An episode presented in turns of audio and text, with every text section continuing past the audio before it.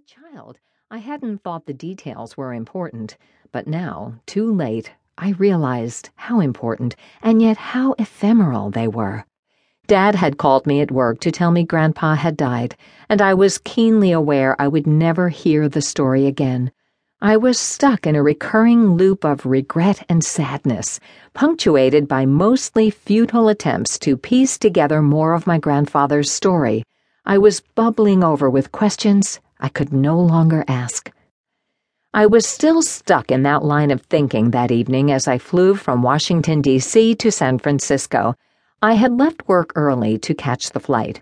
I was headed to Humboldt County, the farthest coastal reaches of Northern California, an outpost of redwood forests and former logging towns where Grandpa George had died and would be buried. Humboldt is only 250 miles from San Francisco, but it's a hard place to get to by car or airplane. It hugs Highway 101, which for much of its length north of the San Francisco Bay is a narrow two lane road. As it approaches Humboldt County, it twists and turns its way through the Eel River Canyon and ultimately breaks through the Redwood Curtain, as locals call it. The forests of enormous trees are both a physical barrier to travel and a symbol representing the cultural distance from the rest of California. I had mixed feelings about the trip. On one hand, Dad had said I didn't need to be there. It's more important to be around for someone when they're living, he told me.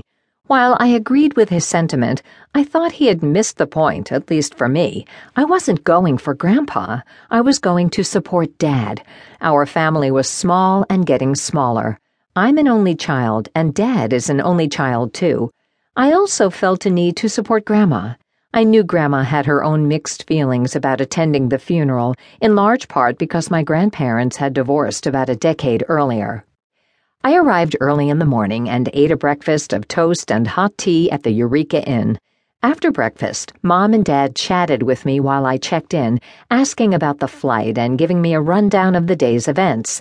Then they headed off to meet with the rabbi about the funeral, confirm the plot selection at the cemetery, invite a few more people to the graveside funeral service, and sort out the details for the reception we would host.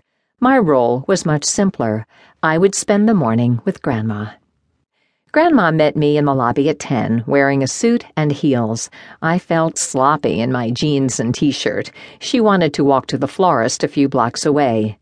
Elżbieta, she said, and gave me a large hug. She took my hand, and we were off. I loved Grandma, but I didn't know her very well. Or rather, I did know her, but not the same way I imagined other kids knew their grandparents. Grandma spoke English with a strong Polish accent. She spoke very quietly because she feared making mistakes. She was so different than Grandpa, who figured if he kept talking, everything would all come together and work itself out. Grandma was soft spoken, seemingly doubting her skills, herself, and her place in the world. I wondered if she was more assertive when she spoke Polish. You helped me pick out some flowers, Grandma said. Of course, and then we headed off to look at the local offerings. The floral shop was small and didn't have a great deal of inventory. Grandma scoffed at the bouquets. Some were too big and said the wrong thing about Grandma's relationship to Grandpa. Red roses are too much, Grandma both told and asked me at the same time. She meant they expressed love when what she really wanted to say was, We had a life together. We survived hell together. I picked up irises, but Grandma dismissed the bouquet. She pointed to yellow and white roses. Together, she announced to the florist. The white is somber, the yellow is friendship, she said. With flowers in hand, we began our walk back to the hotel. You flew a long way for the funeral, she said. You came a long way too, Grandma. It was a mistake. She shook her head and her eyes welled up. What was a mistake? I asked. But I knew. I didn't really need to ask.